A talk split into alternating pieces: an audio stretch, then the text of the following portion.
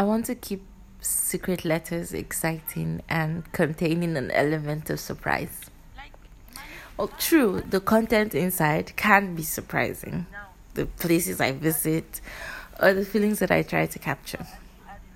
But another element of surprise that's missing is the surprise of getting it when you're not expecting it. For the secret to really be told and kept, it has to be said in private, like when you least expect it, like now.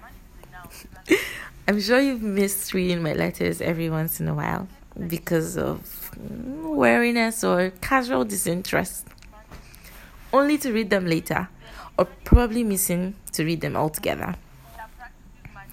But no written letter can replace the delight of an unexpected letter in your inbox.